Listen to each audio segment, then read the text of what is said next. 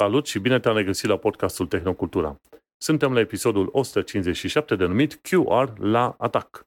Acest episod a fost înregistrat în data de 12 decembrie 2023 și țin să anunț oamenii că vom avea un concediu puțin mai lung pe ultimele două săptămâni din decembrie și prima săptămână din ianuarie și o să ne reauzim în a doua săptămână din ianuarie.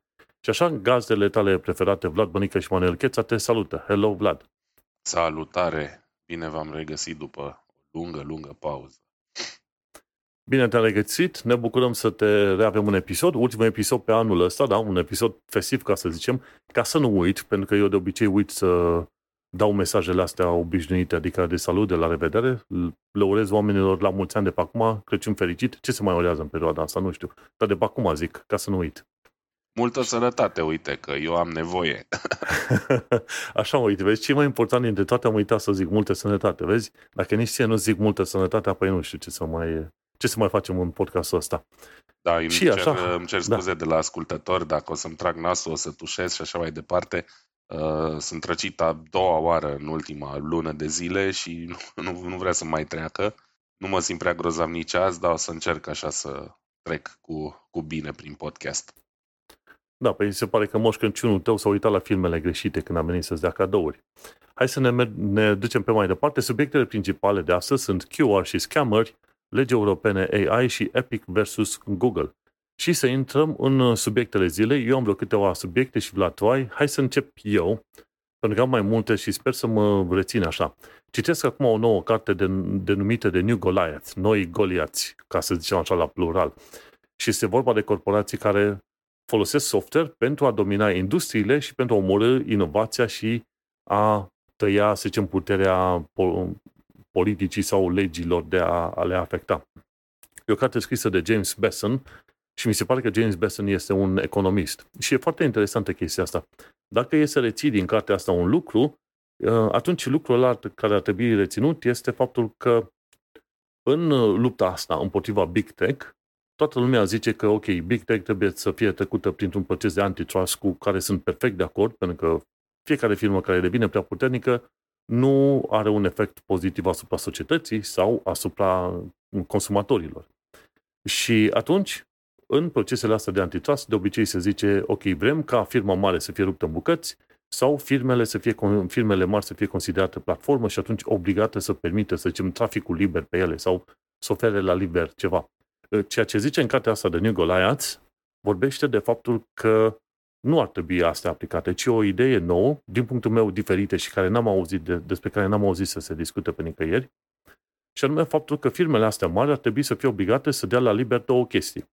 Datele pe care le au și software-ul, efectiv programele și software-ul pe care îl folosesc intern. Și în felul ăsta, firmele astea mari, atunci, bineînțeles, și-ar pierde din avantajul competitiv, dar cu ocazia asta, și societatea ar avea acces la multe tooluri și um, date, iar pe de altă parte, organele sau instituțiile de verificare ar putea să se uite mult mai bine, ok, se uită la cod, se uită la date și din chestia aia și-ar putea da seama cum funcționează firmele astea mari și ce efect au asupra societății. E o idee nouă, e o idee interesantă. Bineînțeles, cartea respectivă are 180 de pagini, are tot felul de studii, grafice, tabele, ce vrei tu, dar până una alta, ideea asta mi-a sărit puțin în cap. Cine e interesat să vadă ce înseamnă rolul software în firmele din ziua de astăzi și care este efectul asupra societății, de ce nu? Îl invit să citească cartea asta. Ia să mă uit pe Google, am luat-o da, cu vreo 16, 16 lire. Într-adevăr, nițel scumpă, dar sincer mi-a deschis puțin ochii la un alt mod în a vedea filmele astea mari. Pe mai departe, ce am descoperit de curând, un X și 0 Quantic. Este un joc foarte simpatic. X și 0 Quantic te ajută la un moment dat să creezi superpoziții. Bine, există mai multe variante. Eu am ales varianta cea mai simplă dintre ele, în care să pui în superpoziție punctul în care pui tu X-ul sau 0 și un alt punct din, din, acel, din acea tabelă. Să zicem, pui din cel din stânga sus și cel din imediat următor, la dreapta. Deci pui în superpoziții. Și atunci ce se întâmplă? După ce oponentul își alege și el o anumită poziție, un anumit lucru, poate chiar alege în uh, punctul tău, câteodată obiectul cu care ești tu în superpoziție se poate schimba în X sau 0. Poate să fie pentru tine sau împotriva ta. E foarte interesant jocul ăsta. Bineînțeles, la linkul ăla cu sursă, care duce către site-ul quantumfrontiers.com. Este un blog scris de o persoană care e foarte interesată de tot ce înseamnă quantum, mecanică cuantică, fizică cuantică și aplicații din astea legate de, de fizică cuantică. Și acolo povestește mult mai pendelete toată, toată chestia asta cu X și 0 cuantic și e, e absolut fascinant. Într-adevăr, îți cam răsucește creierul, dar e distractiv. Și X și 0 Quantic, cine vrea să caute să intre pe, în zona de intro la Manu și am acolo linkul respectiv, e foarte distractiv jocul. Să vedem. Este tic, tictactoe.com. E cu Q, nu e tic, tic normal, e tic, t-i-q, t-a-q, t-o-e.com. tictactoe.com și atunci te poți să foarte tare cu X și 0 Quantic. Ce mai aflat de curând în ultima săptămână, Tesla are dog și slash cat mode. E o reclamă interesantă pe Twitter, circulă acum. Când pleci din mașină, mai ales în zonele aride, apeși pe un buton să spui, ok, am un uh, câine în uh, mașină și atunci temperatura ar trebui să fie manevrată într-un așa fel și ventilația, ca să nu afecteze animalele dacă le ai în mașină. Mi s-a părut foarte simpatică treaba asta. Bine, motivul real pentru care am pus linkul ăsta e că îmi plac pisicele. Și s-ar nimeri să fie și cu Tesla și atunci două chestiuni de care sunt relativ interesat. O altă chestie foarte interesantă, dimineață, când am deschis calculatorul, am dat de Search Playground. Și zice The Most Search. Dacă te duci pe searchplayground.google, atunci ajungi pe un uh, joculeț, ca să zicem așa, un fel de Google Maps stil joc, care spune, ok, care au fost cele mai căutate, uh, cei mai căutați termeni, cele mai căutate definiții, persoane, locuri, ce vrei tu din uh, toată lumea. Și atunci tot ceea ce ai de făcut, dai, pe, dai click pe Let's Play, stai să dau pe mute că mi-a pornit muzica, dai click pe Let's Play și la un moment dat apeși în uh, stânga sus, zice pentru music. Și vezi la un moment dat că apare o iconiță care seamănă cumva cu Taylor Swift și zice hint, the most searched songwriter is center stage. Și atunci muți harta asta până ajungi la center stage și când dai zoom in și o descoperi pe Taylor Swift, dai click pe ea și gata. Ei, bravo! Taylor Swift a fost the, the most searched uh, songwriter. Este un joculeț foarte simpatic, fă, făcut în stilul Google Maps și pe stânga ai chestii pe care trebuie să apeși, să dai click și să-ți arate și îți indică, după aia hinturile alea îți indică unde te duci pe hartă să le descoperi. E un doodle foarte simpatic și mă bucur că până la urmă Google mai are și chestiunea asta la care îi, îi angajează și plătesc foarte bine pe programator să facă chestiuni din asta ciudățele și poți să dai click random la tot felul de chestii și la un moment dat o să vezi că îți scoate în evidență ce mai fost căutate, știi? Foarte tare. O altă chestie, ce am aflat de curând este că, uite că au trecut vreo 15 ani de zile de când a fost uh, implementat standardul WCAG versiunea 2. WCAG înseamnă accesibilitate web. Și asta este un domeniu de care chiar îmi pasă și am vorbit de foarte multe ori. Sunt și eu uh, specialist pe accesibilitate web și, efectiv, ce face accesibilitatea web este să creeze niște tipare, niște moduri de a crea website-urile ca să ajute pe cei cu dizabilități să interacționeze cu website-urile respective. 15 ani de la versiunea 2. Foarte tare. Și o altă chestie super tare, cu link către Twitter, e o animație cu procesul de inferență al unui large language model.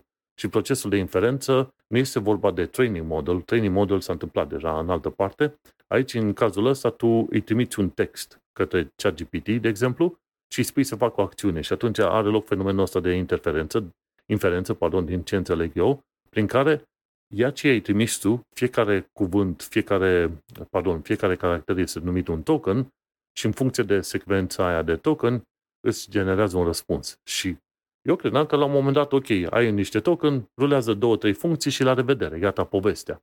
Dar când te uiți la animația respectivă, o să rămâi mască, de să vezi cum se duce, se petrece procesul respectiv și cum merge pentru fiecare token în parte, se întâmplă efectiv sute, dacă nu chiar mii de pași diferiți, cu calcule de matrici. Și cu tot fel de comparații, cu greutăți, cu ce vrei tu pe acolo, când te uiți la modelul respectiv și cum merge de la o funcție la alta și pe toți pașii respectivi rămâi mască, modelul 3D pe acolo.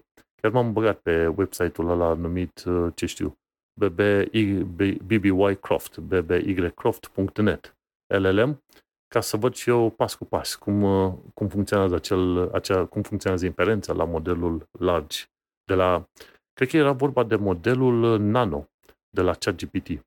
dacă ți să mă gândesc, da. Este, e Nano, Nano GPT, care are doar 85.000 de parametri. Gândește-te ce înseamnă la miliarde de parametri, cât de mare este graficul ăsta și cât de, mult, cât de multe sunt interacțiunile între fiecare funcție din asta. Foarte interesant. Nu știu dacă ai apucat să vezi, arată ca un fel de bloc din ăla foarte înalt, cu multe nivele și cum uh, se transferă datele între ele. Nano GPT, foarte tare. Și cam asta e. Am, uh, am uh, rămas fascinat de ideea asta cu AI-ul și ceea ce poate să facă și în principiu mă gândesc pe viitor, dacă mai rămân mult pe muncă tehnică, într-adevăr să învăț ceva mai tehnic, mai aproape de, de AI.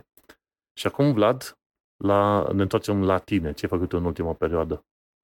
Mai, uh, da, ce să fac? În afară de faptul că am bolit, uh, mare lucru n-am făcut, am uh, pierdut vremea pe, pe jocuri, am început să mă joc Diablo 4, mi-am luat un PlayStation 5, în sfârșit, uh, am uitat să trec asta ca subiect, dar în fine, nu e atât de important. Ideea e că mi-am luat PlayStation 5, am cedat într-un final și uh, am jucat Diablo 4 la...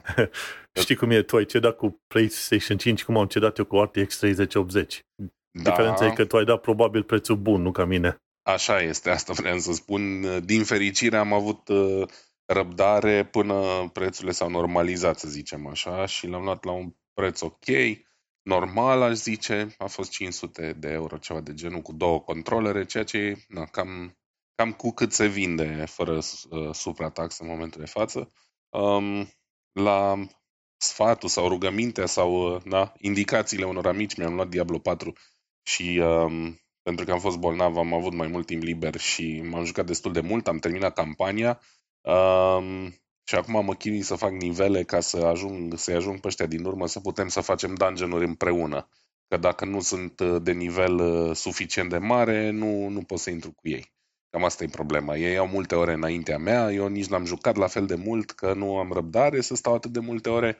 Și ce să fac? Mi-am umplut timpul cu Diablo, mi-am umplut timpul cu jocuri retro, uh, mi-am mai cumpărat ceva, nu știu dacă am vorbit despre asta, dacă am apucat. Mi-am cumpărat o consolă retro de la Anbernic, Anbernic e unul din uh, multele, mulți producători chinezi, chinezi, chinezi de echipament sau de hardware uh, de gaming retro și practic Anbernic-ul ăsta 351V arată cam ca un uh, Game Boy clasic, doar cu, uh, care un ecran uh, color, uh, rulează un sistem de operare Android cu un ROM specific și poate rula jocuri retro cam până pe la nivelul PlayStation 1, Sega Dreamcast, cam acolo.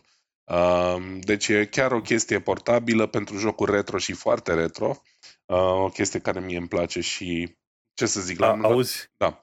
Am o mică întrebare. Deci tu zici retro și PlayStation 1 și PlayStation 1 a fost când? Prin, două, prin 98, 99 pe acolo? Nu, mult mai devreme. Cred că PlayStation 1 a fost lansat în cel târziu 1994.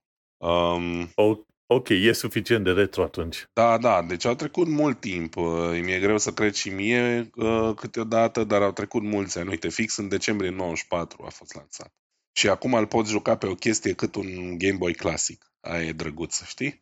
Și practic uh, îmi pierd vremea cu el dacă, nu știu, mă duc undeva cu transportul în comun sau uh, dacă stau seara în pat și nu mă ia somnul, îi dau drumul, mai bag niște nivele de Super Mario sau de Doctor Mario sau de uh, King of Fighters pe Neo Geo, ceva de genul și uh, mă ajută să adorm mai repede. N-am dat mulți bani pe el, am dat uh, vreo 50 de euro, l-am luat uh, la mâna a doua și de-aia l-am luat pentru că mi s-a părut un preț foarte bun. Există multe alte console retro mult mai bune între timp, dar na, eu sunt amator de chilipiruri și atunci m-am bucurat mai mult la prețul scăzut. și m-am jucat multe jocuri retro.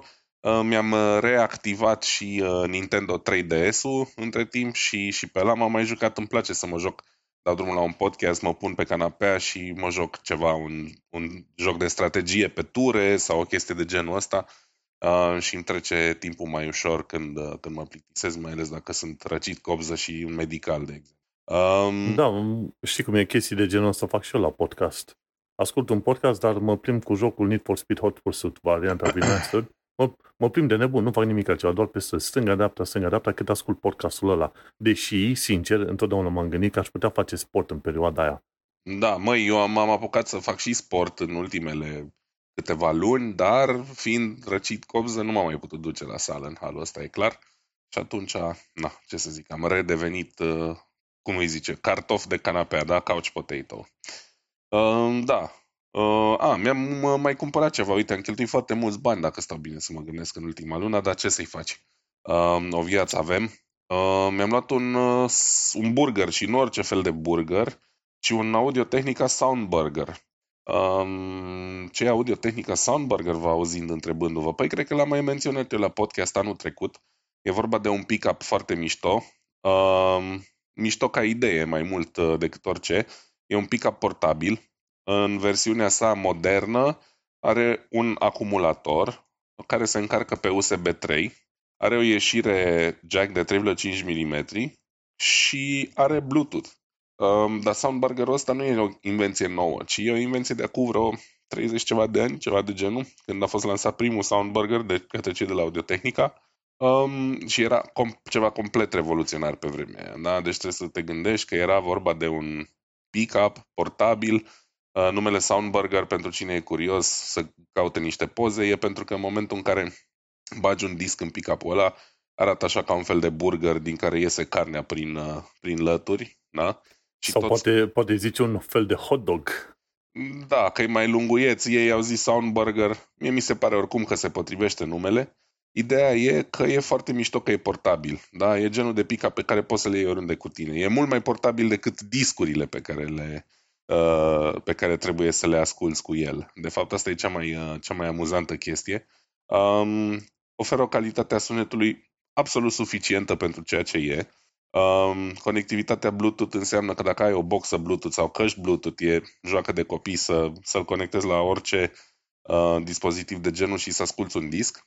Și poate lumea crede că nu are o utilitate anume, nu poți să te duci chiar la picnic să asculți discuri, că nu o să găsești niciodată o suprafață suficient de bună ca să-l pui uh, pick-up-ul ăla undeva, dar Uite, de exemplu, dacă vreau să mă duc uh, de sărbători acasă și să ascult un uh, vinil cu colinde de hrușcă, am opțiunea asta, să iau pick cu mine. Da? În... Nu trebuie să car un pick-up enorm. Sau, dacă mă duc să fac digging la un târg de vechituri sau la un magazin de viniluri, mă duc cu propriul meu pick-up, cu căștile și atunci pot să ascult discurile alea înainte să le cumpăr. Are o utilitate practică și pe lângă chestia asta e un, e un produs destul de cool. Um, vreau, de... vreau să te și întreb, de exemplu, trebuie ținut întotdeauna plat pe o da. suprafață orizontală? Da, absolut. Okay. Și, și o altă întrebare am, e pe baterie, nu? Cât timp ține bateria aia? Mm, are un acumulator, nu știu, eu n-am testat-o, ei zic că până la 12 ore. Că practic în, ai un motoraș mic care consumă puțin curent și un uh, transmițător Bluetooth. Nu e nu, nu consumă multă energie. Ei zic până la 12 ore, oricum un disc vinil are maxim o oră, să asculți 12 ore de vinil fără să-l pui la încărcat e mai mult decât suficient. Aia e clar. Și e vorba de discuri clasice de vinil, nu? Nu, nu mini-discuri de vinil, nu? Și și. O să ascult și ah, și. Okay. Super, uh, pentru că e complet manual și nu contează. El vine și cu adaptorul pentru, uh, pentru LP-uri de 7 inch. Uh, practic poți să asculti literalmente orice fel de, de disc de vinil cu el poate ar fi mai greu, în fine, au fost într-o vreme, s-au lansat o felul de viniluri de forme dubioase pe post de reclamă la diverse produse sau viniluri promoționale, dar în principiu cred că și ele merg. Um, da, ideea e, ce mai vreau să spun, e că pick-up original ajunsese să, să se dea, adică la din anii 80, ajunsese să se dea cu sute și sute de euro pe, pe piața second hand, pentru că devenise tot așa un fel de collectible, da? un obiect de colecție Anul trecut ăștia de la Audio Technica au relansat o ediție limitată. Atunci am vorbit de el și n-am reușit să pun mâna pe unul. S-au dat înainte ca eu să mă dumiresc că s-au pus în vânzare. Și pentru că a avut atât de mult succes, uite că au relansat acum într-o ediție normală, să zicem. Da? Adică nu cred că e limitat sau nu am găsit eu să fie limitat. Uh, am reușit să-l cumpăr fără probleme și oarecum m-am bucurat că și dacă nu mai e așa ediție limitată, tot pentru cineva pasionat de format, cum sunt eu, uh, mi se pare o chestie mișto de, de avut în, uh, în colecție și chiar e funcțional. Chiar e funcțional și sunt uh, foarte fericit cu el. Da, uh, îți dai seama, o lună de zile, multe chestii de făcut. Uh, am mai scris aici că aș avea un rant. Am fost foarte supărat pentru că mi-am cumpărat, uh, mi-am comandat ceva. Am vrut să-mi comand niște produse smart home pentru acasă. Nu o să detaliez momentan ce, pentru că oricum n-au ajuns. Uh, o să vorbesc de ele după ce le voi fi folosit. Ideea e că le-am comandat, am vrut să le comand inițial de pe Amazon. Uh, am făcut chestia asta, eu am mai tot vorbit. Și noi am mai tot vorbit, că Amazon e diavolul, că Amazon încoace și încolo. Din păcate, în ultimele luni am tras o concluzie oarecum nefericită, dar pe de altă parte normală, să zic.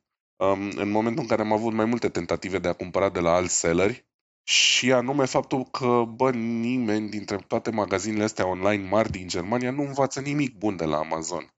Adică Amazon are și chestii rele, negative, da, poate exploatează oamenii, poate sunt poluanți și așa mai departe, dar are o chestie care e extrem de pozitivă și care e din ce în ce mai rar de găsit la alte magazine și anume parte de customer service. În momentul în care ai, iei un produs de la Amazon și mai ales dacă ești client Prime, beneficiezi foarte ușor de suport. Da? Ai în primul rând acces la chat live fără prea mari bătăi de cap. Um, e foarte ușor să anulezi comenzi, să returnezi produse și așa mai departe, să ceri ajutor, whatever. Numai că chestia e că um, produsele astea pe care am vrut eu să le iau nu erau disponibile pe Amazon și aveam nevoie de ele în timp util, că vreau să le duc în, în România uh, de sărbători, știi? Pentru acolo aveam nevoie. Și le-am luat de pe alt magazin foarte mare din Germania, care se numește Tink, nk.de și dacă avem ascultători din Germania, vă rog eu să nu cumpărați de la ea nimic niciodată. Pentru că am cumpărat produsele, le-am găsit acolo, prețul era similar um, și timpul de livrare pe care mi l-a arătat pe site era între 3 și 6 zile. Lucrătoare de lucrătoare nu mai știu, nici nu contează. Era suficient încât să mă încadrez în um, fereastra mea de timp. A trecut o lună de atunci, Manu, și nici măcar, oh, nici măcar n-au fost livrate.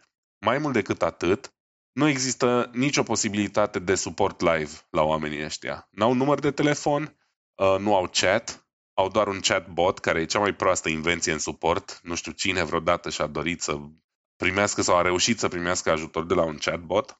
Um, chatbotul ăla are câteva meniuri, printre care statusul comenzii. De fiecare dată când am băgat numărul comenzii, îmi zicea nu se cunoaște statusul comenzii. Am zis ok, nu o să ajungă la timp, vreau să renunț la comandă, da? vreau să o anulez. Ghiște, singura posibilitate pe care o ai la uh, magazinul ăsta de a anula comanda este dacă ai comandat la, uh, în urmă cu mai puțin de o oră, Manu.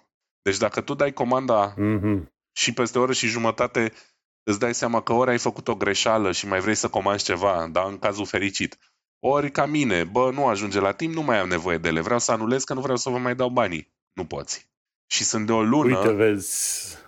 Da, spune. Îți dai seama, tu aștepți de o lună și când te gândești la, la cât de simplu este să faci totul pe Amazon, eu, eu iau foarte multe chestiuni de pe Amazon și chiar și astăzi am fost de a deturnat ceva, am zis, băi, mi-a venit produsul, e ruginit, nu-mi place, e o chestie metalică, dar zic e ruginit, nu-mi place și am zis, ok, vreau să returnez. Și am zis, ok, îți luăm în considerare returnarea, uite, ăsta e codul QR, du-te la poșta locală Royal Mail și îi, îi oamenii respectivi îți vor scana codul și poți să trimiți instant. N-a trebuit să plătesc niciun ban. Am băgat într-o cutiuță ce aveam pe aici și am pus niște scoci. Când am ajuns la poștă, au scanat și mi-au lipit ei efectiv delivery patch, sau cum se spune, chestia aia care se printează și gata. Măi, a fost uh, mai simplu decât mă așteptam și mă tot învârteam. Zic, hai că nu vreau să returnez, că n-am chef de multă birocrație. Măi, dar da. Amazon, până la urmă, face chestiile atât de simple și la suport. Am avut la un, la un moment dat nevoie să, să mă ajute la chestia de Prime, ca partenera mea să aibă și acces la Prime, că suntem în același household. Au stat oamenii aia cu noi, cred că o oră jumate, două ore jumate. Oameni efectiv în persoană. Și îți dai seama, normal că Amazon câștigă la treaba asta. Da, bă, eu ți-am spus, din punctul ăsta de vedere, n-am nimic de reproșat, dar nu doar, nici măcar n-am terminat, că nu, nu s-a terminat aici. Uh, am scris mail pe formularul ăla lor de 2 bani către suport. Prima oară mi s-a răspuns după două săptămâni că nu se știe și să mai am răbdare. Am mai așteptat câteva zile, am scris din nou, nu mi s-a mai răspuns. Uh, mi s-a răspuns după trei zile că încă nu se știe, le-am spus, vă rog eu, anulați-mi comanda, nu mă interesează când se livrează, nu mai vreau să-mi livrați nimic, vreau doar să anulați comanda. Și răspunsul a fost, trebuie să verificăm cu partenerul nostru de livrare. Păi stai așa, mă, nene, voi sunteți doar un front pentru cine sau pentru ce? Adică nu-i magazinul vostru, eu vreau eu am comandat de la voi, vreau ca voi să-mi anulați. Nu mă interesează ce fac partenerii voștri. Da? Unul la mână. Uh, doi la mână, am lăsat pe Trustpilot, care e un mare site de review-uri destul de folosit în Germania, le-am lăsat, bineînțeles, un review negativ, pentru că, deși spre rușinea mea nu las foarte des review-uri pozitive, tind să las review-uri negative de fiecare dată când am o problemă serioasă cu un magazin sau altul, pentru că alții să nu pățească ce am pățit și eu. Și las review-uri detaliate, Corect. nu doar o stea și plec. Nu, scriu exact de la A la Z um, ce s-a întâmplat. Ei bine, mă, nu vreau să zic că la uh, comentariul meu de pe Trustpilot au răspuns în maxim jumătate de oră după ce am scris.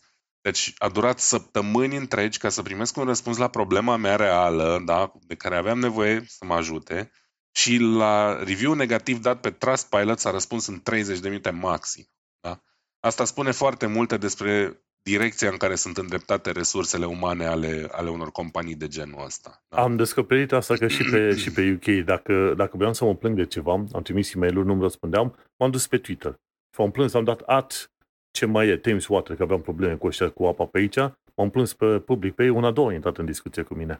Da, da, deci e, e absolut dezgustător, sincer, e dezgustător ca o companie care are un site frumos, uh, aranjat, nu știu ce, uh, parteneriate cu mari companii furnizoare de servicii din Germania, pentru că uh, ăștia de la Tink sunt mână în mână cu Vattenfall, care e unul din cei mai mari furnizori de energie electrică și nu numai din Germania. Da? Își fac reclamă reciprocă, au promoții, nu știu ce. Și ei nu sunt în stare, ca în mai bine de o lună de zile, să rezolve o nenorocită de cerere, de stornare sau barem să-mi spună când naiba mi se livrează porcăria aia. Evident că eu nu le voi plăti, o să le trimit înapoi, să fie sănătos, să spele cu, ei, cu ele pe cap, dar um, ca idee, știi, oricât de mult uh, am rentui sau ne-am plânge despre Amazon, um, no, noi ăștia, noi vorbim acum ca niște expați ce suntem, bineînțeles că cei care ne ascultă din România probabil nu au uh, problemele astea, că Amazon încă nu e disponibil la același nivel în țară, dar să zicem Emac Genius, da? Cu care, de care care e un echivalent, să zicem, și de care prietenii mei care îl folosesc sunt destul de mulțumiți. Să primești ajutorul ăla relativ instant sau aproape instant, când ai nevoie de el și să te ajute cu adevărat, versus efectiv să fii ghostuit și mai mult decât atât, să vezi că doar atunci când ai o, o plângere se, se încearcă zi, stingerea focului în sistem pompier, nu și rezolvarea unor probleme reale. Și de asta cred că nu o să mai vorbesc de rău Amazon prea curând, numai pentru chestia asta. Pentru că din punctul meu de vedere ca client, experiența asta și ușurința în a rezolva o problemă uh, e nu doar importantă, e din ce în ce mai importantă. Pentru că din ce în ce mai multe magazine, furnizori de servicii și așa mai departe încearcă să, uh, să reducă din cheltuieli renunțând la partea de suport, ceea ce e o mare, mare greșeală din punctul meu de vedere. Pentru că chiar avem nevoie de ajutor, da? Și eu sunt, să zicem așa, un power user. Nu vreau să știu ce se întâmplă cu cineva care nu prea are habar și cumpără din greșeală de pe internet sau o cumpără o dată pe an sau mai știu eu ce. Știi? Și, și cum e pe Amazon, da, da spune. Atâta vreau să zic. Prin urmare, um, nu știu, dacă sunteți din afara țării și ați avut și voi experiențe similare, aș fi curios să le ascult. Puteți să le comentați pe Reddit-ul nostru Tehnocultura, Reddit slash, uh, cum e? Tehnocultura? E R, Reddit Așa. slash R slash Tehnocultura. Așa. Că um, chiar aș fi curios, mai ales dacă sunteți din Germania, dacă ați mai cumpărat de pe Tink sau așa, da. Pentru mine a fost o experiență absolut oribilă. Este în continuare că nu s-a terminat povestea și nu o să mai fac greșeala asta a doua oară. Cool. Adică nu-i cool, dar e important de știu că, uite, avem totuși alternative și Amazon chiar e o alternativă faină. Când iau de pe Amazon, dar fiindcă sunt și în serviciul la Prime, comand ceva și sunt destule cazuri în care a doua zi deja am acasă. Nu contează că e sâmbătă, duminică sau în timpul săptămânii. Asta e o chestie extraordinar de faină. Și cred că următorul nivel va fi ca eu să primesc produsul înainte de a-l comanda. Cred că acolo se duce Amazon. Zice, Amazon va ști de undeva de nicăieri, zice, ți-am trimis produsul deja, trebuie doar să plătești, pentru că noi știm că o să-l comanzi. Bine, e o glumă asta, dar nu știu niciodată cam unde se duce toată treaba asta cu tehnologia. Mă, hai să trec eu la subiectul meu. Cred că o să pomenesc două subiecte, unul după altul, pentru că primul este mai scurt, uh, așa. De la TechCrunch aflăm că în, 2000, în 23 au fost 86 de unicro, unicorni. 23 fiind anul 2023. Eu am început să nu mai mă refer la 2000 și ceva. Noi știm că suntem în anul 23, nu? E 23 încă. În câteva săptămâni o să fim în anul 24. Imediat nu. Și ce poți citi de la uh, TechCrunch e faptul că în 23 uh, au fost undeva la un moment dat vreo 86, cred că am citit la un moment dat, erau vorba de 86 de unicorni, ceea ce este un lucru extraordinar de mare. Nu că ar conta, acum trebuie să explic ce sunt acei unicorni. Un unicorn înseamnă că este o companie care a intrat pe piața publică la Initial Public Offering și au reușit să strângă un miliard de dolari la acea listare pe piața publică. Ceea ce este absolut extraordinar din orice fel de punct de vedere, pentru că de cele mai multe ori vrea ca o firmă care ajunge la listare publică să fie și profitabilă. Și nu, mult, nu sunt multe firme profitabile. Dar asta este o altă poveste. Ce m-a interesat să aflu este că, uite, sunt 86 de asemenea firme, unicorn, care au apărut pe piața publică în 2023. Uh, și uh, nu că ar conta foarte mult domeniul de lucru sau ceva, dar uite-te, când auzi oameni care spun la un moment dat că nu mai merg, să zicem, afaceri, sau că nu se inventează ceva nou, sau că în lumea tehnologiei nu se mișcă ceva nou, trimite acolo unde sunt banii, îți spune follow the money. Și o să se uite, băi, uite, dacă există atât de mulți bani aruncați în brațele unor firme nou apărute, bine, nou apărute, au fost, pe, au fost în sistemul privat vreo câțiva ani de zile și au intrat în sistemul public. Dacă există atât de multe firme și o bună parte dintre ele în domeniul de tehnologie și în domeniul de fintech, tehnologie în finanțe, atunci îți dai seama că nu s-a terminat, să zicem, uh, marea asta, ca să zicem, de inovație, de tehnologie, de, de progres, ca să zicem așa, și e o speranță pentru noi toți. Dacă trăim vreodată cu impresia că nu se inventează sau că nu se creează ceva nou, tot ceea ce ai de făcut e să te uiți unde se duc banii pentru pe tot felul de chestii de startup-uri, de exemplu. Și o să vezi că lumea este dinamică, cel puțin în partea de business, lumea este foarte dinamică, se generează o mulțime de chestiuni noi. Și trăiam uh, la un moment dat cu ideea că nu o să mai inventează mare lucruri noi. De ce? Pentru simplu fapt că vedeam de la an la an că se fac smartphone-uri și diferența de la un an la altul este că au schimbat culoarea, de exemplu, sau că au schimbat forma sau ceva. Dar ceea ce vedem noi în mainstream, peste tot, e doar chestiunile, sunt doar chestiunile cele mai obișnuite, cele mai comerciale. Nu ne dăm seama că de, de subturile sunt mult mai puternice și trendurile sunt mult mai, uh, mult mai diversificate, ca să zicem așa. Și cine vrea să citească, poate să citească pe acolo. Există tot felul de, de chestiuni legate de fintech care s-au generat acolo și atunci uh, fintech însemnând pe chestiuni de, de bani, ca să te ajute să îți managești banii mai bine sau să plătești mai bine anumite chestiuni, ceva de genul ăsta. Oricum este foarte simpatică treaba asta și nici nu pot imagina ce înseamnă un miliard de dolari. Dar mi să fie 86 de firme care au primit de la investitori banii ăștia să meargă să facă produsele respective. Super tare faza. Și hai să mergem la următoarea știre de la... Da, exact. Mult, mult. N-am vrea și noi banii aia, cum să nu. Uh, hai să mergem la următoarea știre, e de la The Verge.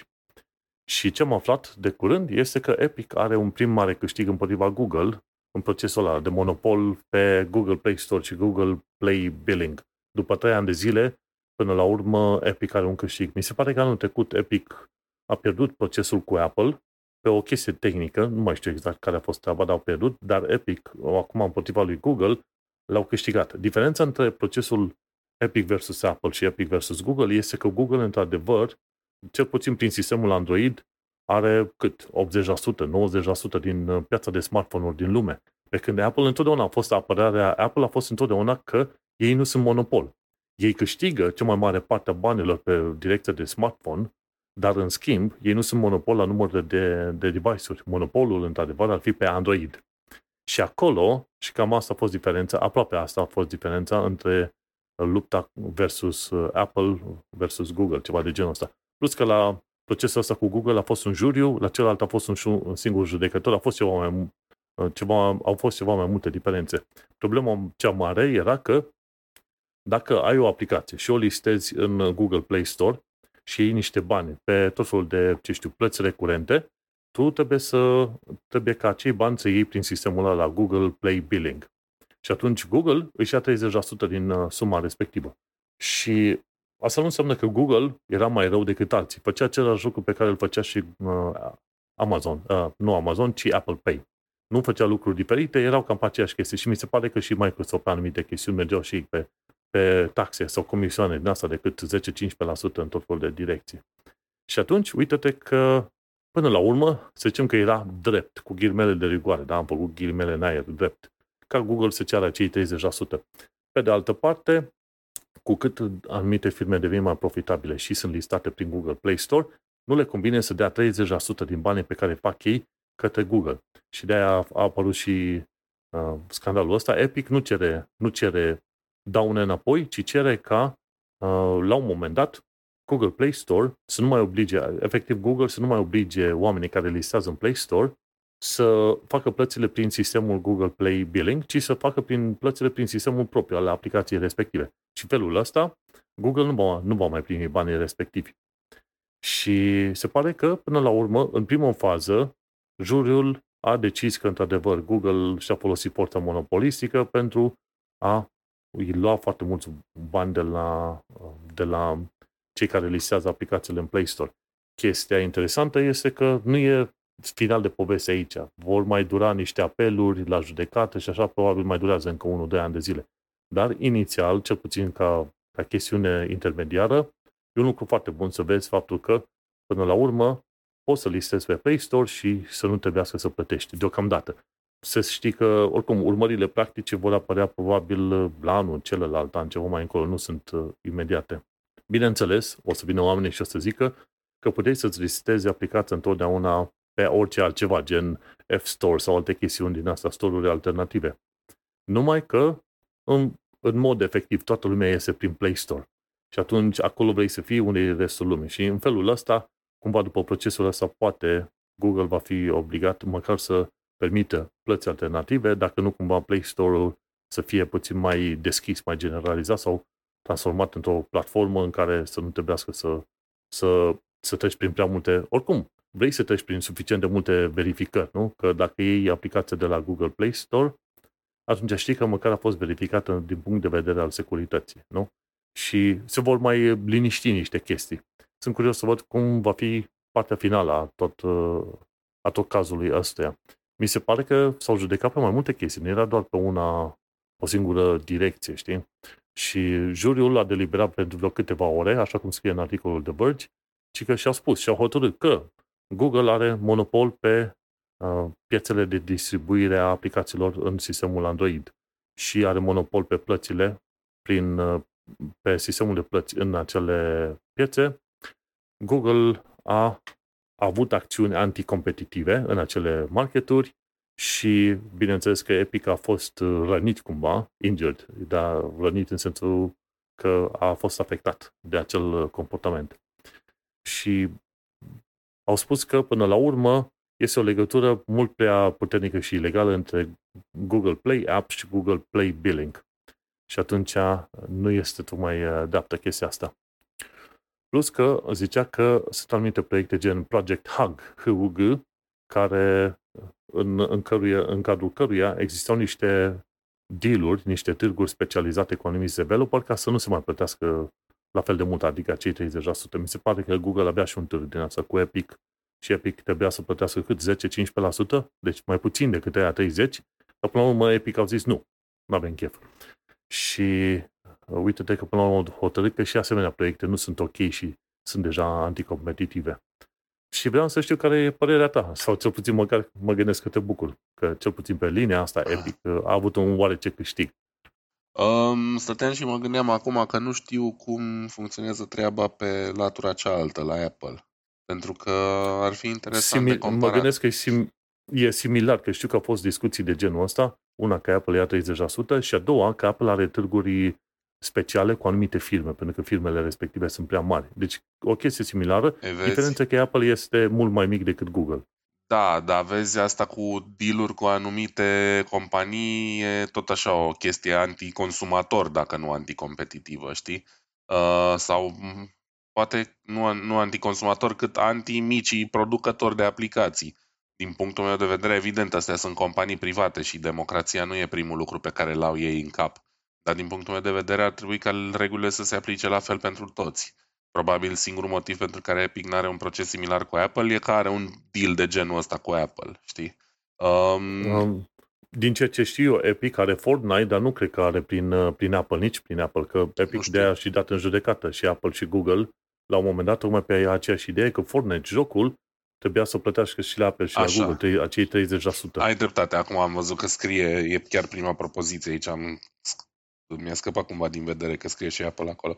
Da, normal că mă bucur, mă bucur de fiecare dată când uh, se întâmplă o chestie de, de genul ăsta, pentru că toate uh, costurile astea stacate mm, ajung la client până la urmă, știi? Chiar dacă noi vorbim de, wow, e un joc gratis, cum poți să zici? Păi da, dar jocul ăla gratis are in-game purchases, nu e gratis 100% sau nu pentru toată lumea. Mai mult decât atât, iar îți vinde reclame și așa mai departe, știi? Uh, nu înțeleg de ce ar trebui să ia Google o suprataxă. Scuze de genul pentru a face App Store-ul mai sigur. Păi, mai sigur față de ce? Că nu, nu înțeleg logica asta. Știi? Um, e clar că în momentul în care au monopol pe magazinele astea, or să încerce uh, să, să stoarcă cât mai mulți bani din ele, dar uh, bineînțeles că nu mi se pare normal ei. Știi? da. Știi cum e? Oricum, sunt absolut sigur că cei de la Google și managerii de pe acolo știau că mai devreme sau mai târziu situația asta va ieși la iveală și Păi au zis, măi, o să ne bucurăm cât se poate, pentru că nu, nu sunt oameni proști acolo, ei știau că se va ajunge în situația asta. Ei știau că se va ajunge la proces, dar există o șansă să fi crezut că or să câștige, știi? Și uh, da, e clar că doar dacă nu cumva se va aplica ceva retroactiv, Google tot va fi avut de câștigat până acum, știi? Um, ce să zic? Taxe, taxe, Foarte peste bine. taxe, bani luați, etc. și noi ne mirăm că nu ne mai permitem nimic încet, încet, știi? Iar știu că aici e vorba de un joc gratis, dar lucrurile astea se pot extrapola la multe alte situații. Perfect valabil, da. Cam, cam atât a fost cu știrea asta deocamdată. Bine, uite, eu am două știri, o să le vorbesc așa mai pe scurt cât, uh, cât mai îmi permite starea de sănătate. Um, unul dintre ele e o chestie destul de importantă de, de avut în vedere, pentru că e oarecum o chestie care mă deranjează și pe mine, uh, și anume trăim cumva în dictatura codurilor QR. Uh, mi se pare că peste tot pe unde te întorci, pe, peste tot, uh, orice încerci să faci în ziua de azi, e un cod QR în, în fața ta. Um, și dacă la anumite chestii le înțeleg utilitatea, de exemplu, nu-mi place să mă duc la un restaurant și să văd că e un cod QR lipit pe masă, care vezi, Doamne, mă duce la meniul restaurantului. Chiar așa de scump e să ai un meniu pe hârtie?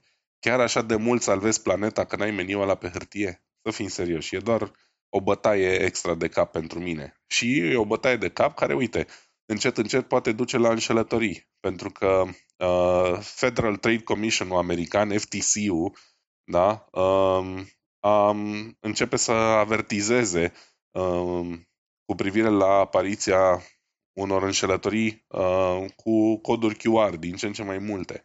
Pentru că și în Statele Unite se pare că se întâmplă chestia asta, apar coduri QR și unde n-ai vrea să le vezi, da? De exemplu, la o benzinărie sau într-o situație în care trebuie să plătești ceva.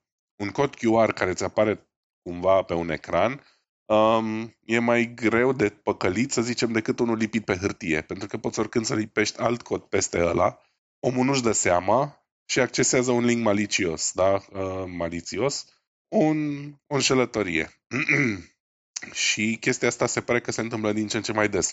Adică dai, uh, scanezi un cod QR care ar trebui să te ducă la o plată, nu știu, pentru benzină sau pentru o portocală sau pentru mai știu eu ce și de fapt te duce către un site uh, care limită pe, pe site-ul la care vrei tu să ajungi de fapt, care evident îți va fura uh, datele de card, de Uh, din buletin și așa mai departe. Um, codurile QR, evident, sunt mult mai greu de detectat dacă sunt o înșelătorie sau nu. Pentru că dacă vezi un link, de cele mai multe ori și dacă ai cunoștințe minime spre medii despre internet, îți vei da seama că linkul ăla e dubios, că te duce la un site care are greșeli ortografice sau că da, ceva nu e în regulă cu cum arată linkul ăla. Codurile QR sunt desene, da? sunt uh, hieroglife și nu ai cum să descifrezi până în momentul în care dai click pe el, poate ajungi la un site, uiți să verifici sau nu-ți dai seama sau mai știu eu ce, mai ales dacă ești pe telefon și de multe ori nu vezi uh, URL-ul ăla complet.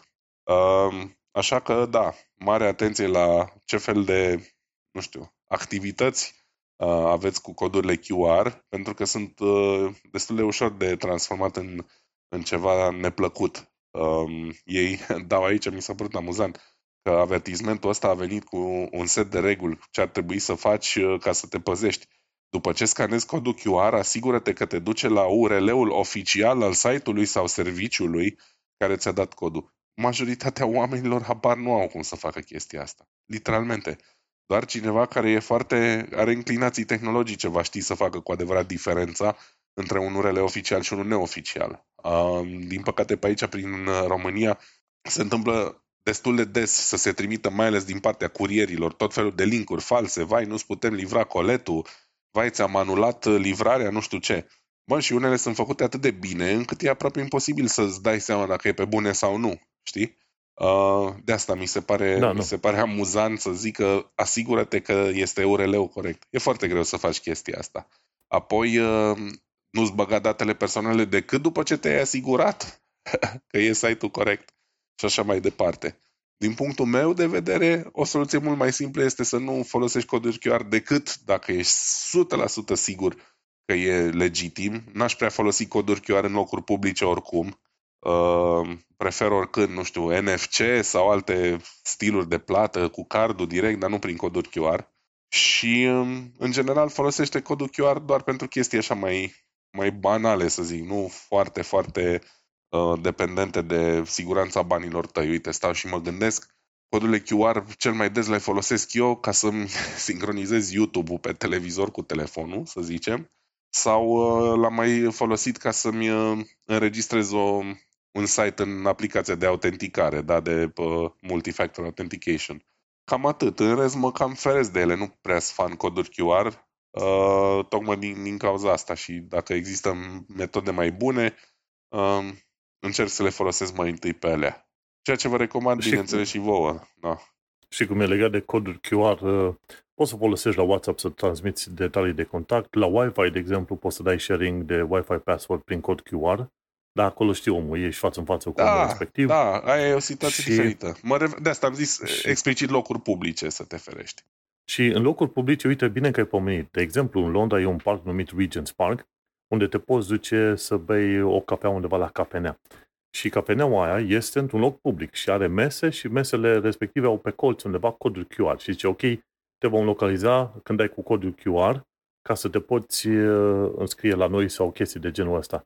Și asta e o chestie foarte interesantă, pentru că mesele alea sunt în loc public. Toată lumea, ziua, noaptea, poate să treacă pe acolo și eventual să lipească un nou tip de cod QR acolo și te poți păcăli. Hai să zicem, când intri în restaurant, codurile QR din restaurant poate că nu sunt schimbate.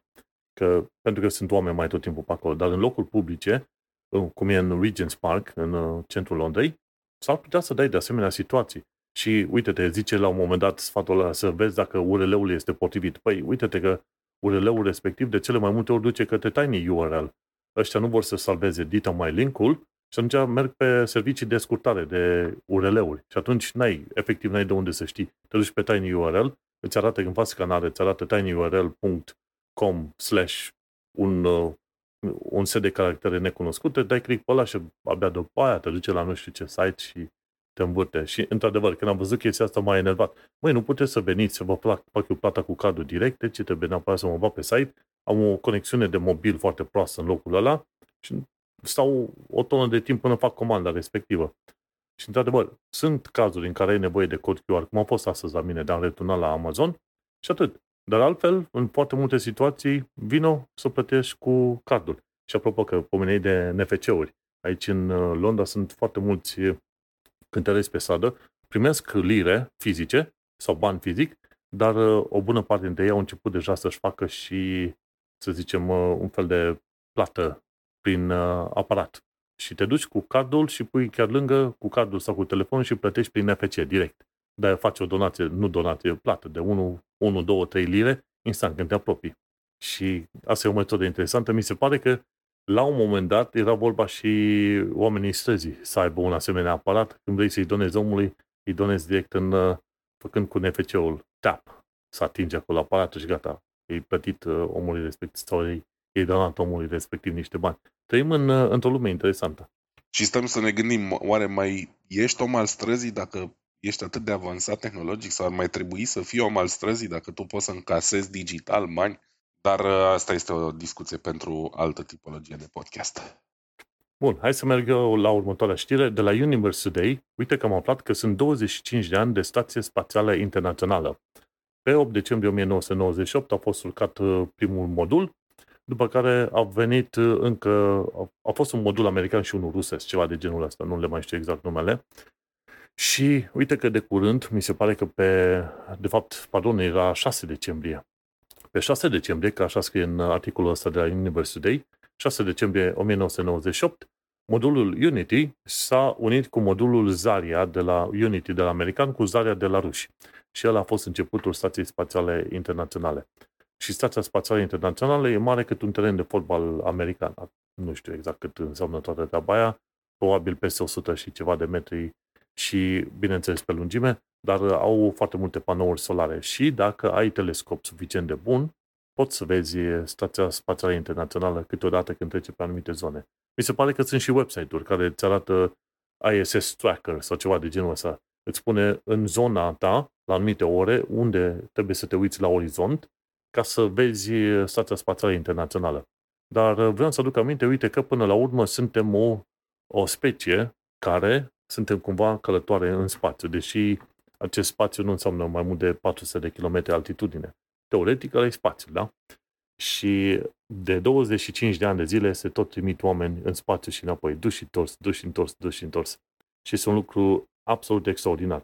Mai ales că te gândești că în ultima perioadă americanii au reușit să trimite sus în spațiu oameni folosindu-se de, de uh, capsula Dragon de la SpaceX care SpaceX acum câțiva ani de zile era doar un, un vis ciudățel și care făcea o promisiune așa, uh, chiar SF, în care ziceau, ok, primul stadiu al uh, rachetei o să reușim să-l aterizăm, facem în mod automat toată treaba asta. Și lumea cumva cam râdea, zice, nici măcar în filmele SF n-am văzut așa ceva și faceți voi.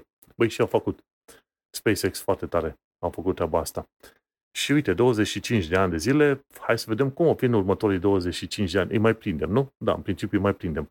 Eu aș zice că în următorii 25 de ani am putea avea măcar un oraș de cercetare permanent. Pardon, două. Unul va fi, unul va fi ESA plus NASA și celălalt va fi chinezesc. Ceva de gen chinez plus ruși, undeva în altă, în o altă zonă, dar pe lună. Orașe de cercetare pe lună. Chiar mai aștept să fie în 25 de ani. Și alea nu te aștepta să fie mari. Doar câteva cabane pe acolo și cam, cam atât, nu să zicem mii de oameni. Deși ar fi interesant așa. Dar uh, nu se știe cum va fi. Oricum, super tare. Da. Um, merg și eu la mai departe cu ultimul meu subiect, că încet, încet uh, simt că devin sleit de puteri. Um, E o știre foarte importantă, nu știu dacă ai apucat să vorbești despre ea săptămâna trecută, m-am uitat un pic peste lista de subiecte, dar parcă n-am văzut-o pe acolo.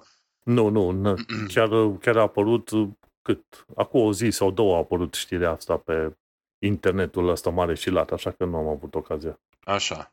Um, despre ce este vorba? Este vorba despre faptul că um, legislatorii europeni, ai Uniunii Europene, bineînțeles, um, au reușit să creeze um, o lege cu privire la inteligența um, ce scuze, la inteligența artificială și care este practic prima lege de genul ăsta la nivel mondial, da? Și prima lege generală referitoare la inteligența artificială. Deci am mai tot vorbit noi aici acum Uniunea Europeană sunt cumva în viitor la capitolul protecție socială în domenii uh, ce țin de tehnologie și internet. Și uh, uite că și în uh, ceea ce privește inteligența artificială sunt cu un pas în față. Um, și anume, um, această lege își dorește să reducă, evident că probabil că să-l anuleze cu totul e imposibil, dar să reducă răul pe care ar putea să-l face, să-l facă inteligența uh, artificială Uh, oamenilor, da? mai ales în ceea ce privește drepturi fundamentale, cum ar fi uh, accesul la sănătate, educație, supraveghere, servicii publice și așa mai departe. Um, și articolul ăsta din MIT Technology Review um, pune așa o, o listă de um, lucruri importante de, de menționat sau de, de luat din, din legea asta. O lege care, apropo, cred că cel mai devreme, în vreo trei ani, va intra în vigoare, ceva de genul. Deci mai e niște timp cumva e tot un fel de politică uh, din asta, știi? A, uite, am dezvoltat o lege. Da, da, intră în vigoare peste trei ani. Până atunci se pot întâmpla foarte multe chestii, știi?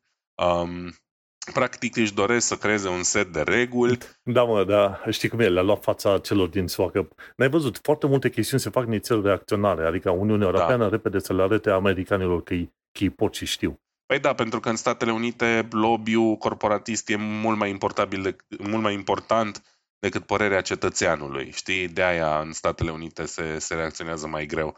Uh, pentru că Statele Unite sunt cred eu, mult mai corupte uh, decât e Uniunea Europeană ca instituție, știi? Și atunci uh, ăștia poate să ia niște decizii mult mai, uh, mult mai ușor. Se face mult lobby și în Uniunea Europeană, dar nu e la fel de eficient, să zicem. Și ideea e că regulile astea ar trebui să uh, creeze un set de reguli de transparență și etică, în așa fel încât să responsabilizeze pe cei care creează inteligența artificială în direcția asta. Da? Cum am mai spus, um, să nu prezinte riscuri pentru populația generală în privința drepturilor fundamentale. Evident, punctul 2 de aici, din uh, articol, spune că companiile care dezvoltă inteligența artificială au în continuare destul spațiu de manevră. Da? Deci să nu ne gândim că e atât de strict setul ăsta de reguli încât gata, AI-ul e compromis. Nu e compromis, există spațiu de manevră și probabil că totul se va rezuma la interpretări, cum vor interpreta diversi producători legea și în cazul în care se va ajunge la proces, uh, cum va interpreta judecătorul ce s-a întâmplat acolo. Da? Um, mai e o chestie pe care aș vrea să o menționez. Am văzut la un moment dat un reportaj sau am citit undeva despre chestia asta. În general, o companie care poate face și voit um, niște activități care încalcă legea, de cele mai multe ori își va scoate pârleala, ca să zic așa, Uh, în principiu banii, în ciuda faptului că va avea parte de un proces și se va interzice um, activitatea respectivă. Da? N-am acum un exemplu concret, dar e vorba de eu, Vlad Bănică, uh, am o companie de inteligență artificială și o folosesc să adun date personale de la populația României pe care să le vând mai departe de mir cui. Eu știu că e ilegal. Dar, până în momentul în care voi fi prins, plus dat în judecată, plus până se va soluționa procesul respectiv, eu voi fi făcut suficient de mulți bani încât să se fi meritat toată bătaia asta de cap. Înțelegi? Deci, da, da, da. De asta zic, toate legile astea, în momentul în care noi ne bucurăm, vai, au făcut legi, în ăștia trei ani până la implementare se pot întâmpla multe, multe lucruri. Știi? Um, da, cam, cam astea ar mai fi. Evident, Um, foarte important în setul ăsta de reguli vor, vor fi probleme de securitate națională, mai ales în, având în vedere ce se întâmplă în Europa în, în zilele noastre și așa mai departe. Cine vrea să afle mai multe detalii poate să citească articolul ăsta. Ce e important de reținut de aici este că Europa este prima, sau Uniunea Europeană este prima uh, organizație Uh, care adoptă un set de reguli concrete în privința inteligenței artificiale. Am și eu niște comentarii la chestia asta. Unul dintre ele este că, uite, cum, cum a fost cu GDPR-ul și cu protecția datelor. Tot felul de reguli din astea care se pun trebuie să se, să se stabilească și cu niște asteriscuri. Pentru că, de exemplu, dacă vrei să urmărești toate regulile legate de GDPR, de exemplu, sau legate de AI, dacă tu ești o firmă mică, tu nu vei fi în stare să o scoți la capăt cu aia poate, poate chiar o, o mulțime dintre firmele mici care vrea să intre în domeniul digital, nici măcar n-ar intra, pentru că chestia asta ce țin de legislație, de reguli care trebuie puse implementate, costă foarte mult și îți cer alte poziții exact în firme care, pentru care probabil un startup n-ar avea bani, știi? Și atunci e foarte complicat să vezi chestiile astea întâmplându-se și afectând firmele mici. Firmele mari, eu am văzut, GDPR se pare că ajută mai mult firmele mari decât firmele mici, sincer firmele mari își permit să plătească niște bani sănătoși, se bage acolo 1% din costul firmei sau ce mai e ca să urmeze regulile respective, firmele mici ar putea să nu aibă banii aia, înțelegi? Pentru că pentru o firmă mică să urmeze regulile astea, ar putea să coste cât? 20-30% din tot, tot venitul firmei respective și atunci ar fi un lucru dureros. De exemplu, uite, în domeniul bancar, chiar am citit în cartea asta pe care am prezentat-o la început, numită de New Goliaths, domeniul bancar, băncile mici cheltuie cel puțin 10% din banii lor pentru a respecta regulile date de către autorități. Ok? Cel puțin 10% la băncile mai mici. Băncile undeva care au undeva pe la 100 de milioane, să zicem, uh, să zicem 100 de milioane, valoare de 100 de milioane. Băncile mai mari ajung să cheltuie maxim un 5% ca să urmeze toate regulile astea date de către autorități. Și de-aia nu știu care vor fi acele asteriscuri, mai ales pentru firmele mici, pentru că asemenea reguli sunt foarte interesante pentru oamenii obișnuiți și foarte plăcute pentru uh, clienți obișnuiți, dar uh, ar bloca competițiile, ar bloca apariția firmelor mici care vrea să intre în domeniu. Și zice nu, pot să mă bag că trebuie să cheltui măcar 100.000 de euro pentru GDPR, AI, X, XYZ uh, reguli pe acolo. Și atunci nu știu cum vor stabili ei acele mici excepții pentru cei care încep.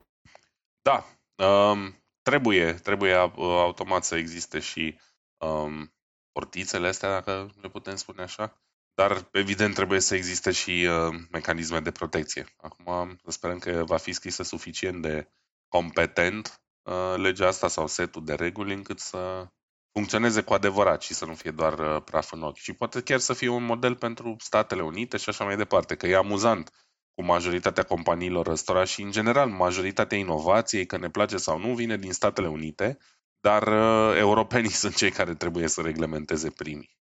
Păi, îți dai seama de ce vin din Statele Unite? Că în anumite situații sunt lăsați să cam facă de capul lor, așa, mai pe la început, fără prea multe reguli. Da, contează și de reguli la început, știi? Și atunci mai apoi vin. Ce îmi place e că regulile astea de AI stabilite de către Uniunea Europeană e că se gândesc bine. De exemplu, pe linie de, de predictive policing. Ale s-au arătat că algoritmii respectiv sunt de-a dreptul uh, prostești, ca să zicem așa, să bănuiești tu, să spune AI-ul unde s-ar putea să întâmpla un fel de o infracțiune, la ce intersecție și cam pe la ce oră. E, știi cum e, pui degetul în vânt și zici bate vântul de la stânga la dreapta și acolo mă duc, deci ceva de genul. Sau, dar e iarăși interesant că au spus în domeniul școlilor, la examene cu AI, sau dacă discuți cu un AI să-ți specifice că, ok, tu discuți cu un AI, sau că anumite imagini sau chestiuni au fost generate de către AI. Și asta mi se pare foarte bun pe linie de transparență, ceea ce este foarte ok. Ceea ce mă gândesc eu că ar putea face și s-ar putea să meargă în continuare, să se vadă, băi, când s-au luat niște decizii automate de către AI, să se indice foarte clar pașii care au dus la decizia respectivă și să poată face challenge. Oricum ei au specificat în uh, nou, noile astea legi, sau cel puțin noua lege pe care vreau să o implementeze, au specificat faptul că tu trebuie să poți face un upgrade la un supervisor, uh, supraveghetor uman, să-i spui, băi, AI-ul a luat o decizie, nu sunt de acord, fă upgrade la, deci, la un factor de decizie uman. Și până una alta, deocamdată arată foarte bine. Vom trăi și vom vedea cum, cum, cum le vor uh, formula în mod efectiv legile respective. Hai să mergem la următoarea știre mea mare, ultima mea știre, de la Hardware Unboxed, ci că cele mai bune procesoare din uh, anul 23 pentru productivitate și gaming. Este un filmuleț acolo de vreo, nu știu, cred că vreo 20 de minute. E și un link către TechSpot și acolo o să vorbesc doar uh, foarte pe scurt pentru fiecare generație din asta. Bineînțeles, nu sunt testele mele, sunt testele făcute de ei și eu doar dau informația pe mai departe. Într-o zi o să le cerem uh, bani, nu, Vlad, la oamenii ăștia, că le transmitem informațiile lor mai departe. Oricum, noi suntem bucuroși că cei de la Hardware Unbox fac treburile astea. Bun, primul, prima categorie este entry level. La entry level, cele mai bune, cele mai bune procesoare sunt Core i3 12100F și Ryzen 5 5500. Și asta ar trebui să fie undeva prețuri până într-o 100 de dolari, ceva de genul ăsta. Deci, până, până într-o 100 de dolari, Core i3 12100F și Ryzen 5 5500. La următorul punct, unde te duci până la 200 de dolari, fie ei Ryzen 5 7600, fie ei Ryzen 7 5700X. Deci, până la 200 de dolari, Ryzen 5 7600 sau Ryzen 7 5700X. Următorul punct, precizat de către ei, până la 300 de dolari, aici deja ar trebui să ai de-a face cu procesoare ceva mai bune, fie ei Core i5 13600KF, fie ei Ryzen 7 7700X. Deci, două procesoare destul de bunicele și din generație relativ nouă.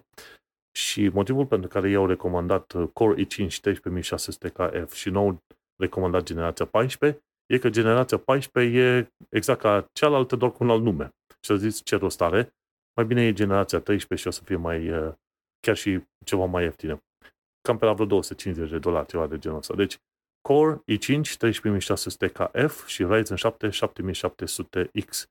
Aici deja pentru aia care sunt ceva mai serioși la partea de gaming. Și mi se pare că ar mai fi cam o altă categorie care vrea să cheltuie ceva mai mulți bani, până pe la vreo 400 de dolari. Discutăm de Ryzen 7 7800X3D și Ryzen 9 7900X. Mă, mă confuzează enorm modul în care cei de la AMD și își marchează fiecare tip de procesor pe acolo. Dar, oricum, până la 400 de dolari, Ryzen 9 7900X și Ryzen 7 7800X3D. Și cam uh, asta ar mai fi. Și dacă chiar ai bani de aruncat pe geam, este unul singur pe care ar trebui să-l cumperi și îi zic peste 500 de dolari, iei un Ryzen 9 la 7950 X3D. Și vrei să vezi mai multe detalii despre procesoarele astea și cele patru categorii interesante, de ce nu, intră pe show notes și caută la linkul Hardware Unboxed. La show notes intră la episodul 157 și găsești acolo. Procesoare pentru toate buzunarele și după cum bine observi Vlad, majoritatea procesoarelor recomandate sunt de la AMD și știi ce discutam între noi, că cel puțin în cazul meu, când o să fac noul calculator de gaming, care ar fi probabil poate prin 2025, o să fie pe, pe AMD, pentru că deocamdată Intel nu mă mai convinge. Și uh, în materie de plăci video, probabil o să sar tot pe AMD, pentru că am renunțat la ideea de RTX pentru oamenii obișnuiți. Da, um, e clar uh, că AMD are un avantaj acum, mai ales în uh, privința raportului preț-performanță. Probabil că Intel e în continuare la vârf ceva mai puternic, dar per total, pentru noi oamenii de rând, uh, AMD are cele mai bune oferte Exact, exact. Bun. Hai să trecem la știri pe scurt, să nu te mai ținem, uh, Vlad, pe aici. Uh, da, Bun. eu o să mă retrag înainte să te apuci de știri pe scurt. Îmi cer scuze de la ascultători. Da, nu știu, poate se aude că vocea mea nu e în cea mai bună stare. E, e, e distrusă, și... dar mulțumim, fine. Da, vă urez uh, sărbători fericite și să ne auzim cu bine în 2024. Numai bine. Felicitări, mersi fain, la mulți ani și ție, ne mai auzim pe data viitoare, sperăm noi foarte sănătos, da. să ai un Crăciun fericit și la mulți ani și multe cadouri. La fel, la fel. Ciao, ciao. Ciao. Și în cazul nostru, hai să continuăm cu știri pe scurt, acum că Vlad uh, a trebuit să își ia pauză. Mergem pe mai departe și discutăm de următorul uh, punct. De la Gamers Nexus, aflăm că Amazon a devenit mai bun la descoperirea scamatoriilor. Și ce se întâmplă? Tipii ăștia la Gamers Nexus știau foarte bine că un produs este prea bun ca să fie adevărat, ca să zicem, dar era o placă video vândută la jumătate de preț. Și ei au știut, ok, aici este vorba de o scamatorie pe Amazon. Au comandat-o și Amazon și-au dat seama că produsul ăla nu este ok și nu le-au luat oamenilor bani și nici nu au trimis produsul. Și cu ocazia asta Amazon devine mai bun, ci că la descoperirea scamatoriilor. De la același site, Quantum Frontiers, de unde am uh, jucat X și 0 Quantic, aflăm uh, o altă chestiune interesantă, ci că mai avem până la crearea computerelor cuantice viabile din punct de vedere economic. Și în articolul ăsta pe care l-am linkuit aici, e mai lung așa, dar povestește, măi, una dintre problemele mari în uh, computing este error correction. Trebuie să faci corectarea erorilor. Pentru că sunt situații în care apar uh, acel bit flip.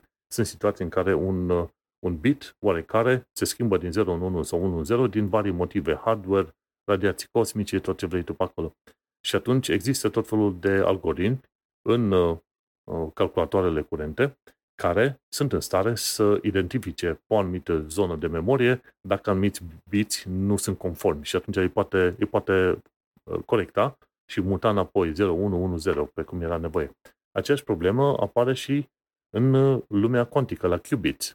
Și atunci problema la qubits este una la mână că îți trebuie qubits care să genereze, să zicem, calculele obișnuite, normale, dar să trebuie și alți qubits redundanți care să, fa- să ajute la detectarea unor erori și, și, bineînțeles, la corectarea celor uh, erori. Și din articolul ce l-am citit acolo, se pare că, până la urmă, până ajungi să ai un computer cuantic cu adevărat viabil, ți-ar trebui, mi se pare, chiar milioane de qubits în mod real.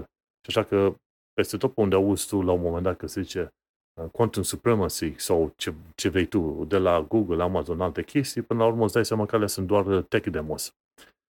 Și atunci ai avea nevoie de, cum îi zice, efectiv avea nevoie de, pardon, avem nevoie de măcar câteva mii de qubits fizici pentru a ajuta la chestiuni legate de error connection, correction. Articolul e lung, e fain, am mai înțeles anumite chestii, n-am mai înțeles altele. Important este că ceea ce vedem noi acum pe toate website-urile de la IBM, Microsoft, Amazon, Google și altele, vedem mai mult un fel de tech demo decât ceva în mod real. Ok, avem niște computere cuantice care chiar funcționează. Nu, mai avem până acolo și din ce citesc și din ce văd în jur, până o să ajungem să avem un calculator cuantic chiar bun și util, probabil mai discutăm de, ce știu, 10, poate 20 de ani de zile, ceva de genul ăsta. Până e cât de cât ceva micuț acolo.